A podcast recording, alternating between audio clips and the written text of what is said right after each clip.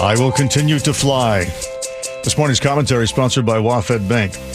First, I want to acknowledge that the most dangerous part of any flight is the drive to the airport, especially if you get dropped off on the upper rowway at SEA. But I have to admit that the next time I fly, it'll be hard not to think about the story of the off duty pilot who suddenly reached for the engine shutoff at 31,000 feet on that flight from Paine Field to San Francisco. Happy ending, nobody hurt, but it was one of those stories that I found myself reading several times in hope of some explanation that would make sense. We've been told it wasn't terrorism, which I guess is reassuring, except that actually expands the universe of people we have to worry about as we assess our fellow passengers during the boarding process.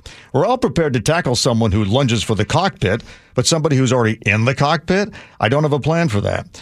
Fortunately, the pilot and co pilot did, and they handled it just as you'd expect very cool, very calm, as if it was just a little turbulence over the Rockies. And once the plane safely landed, the flight attendant got on the PA and announced that the unruly passenger had had a mental breakdown and needed to be off the plane as soon as possible. So, what do we learn from this? Well, number one, good thing there were two strong pilots in that cockpit. Remember the proposal last year to get rid of the co pilot to cut costs? I don't think that'll be coming back.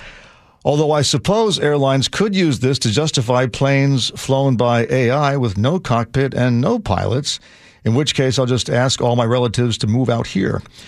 But the one detail that still worries me is that, according to a federal official quoted by ABC News, the suspect was en route to San Francisco where he was scheduled to be on the flight crew of a 737. And on that 737, he would have been on duty and very likely one of only two people in the cockpit, and the struggle would have been one on one. What's the plan B for that?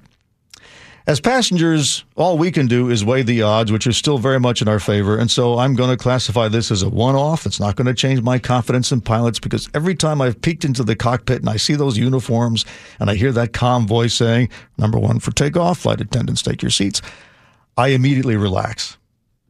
Well, almost immediately. When I walk through first class and I see a guy who looks like he might be a sky marshal, then I relax.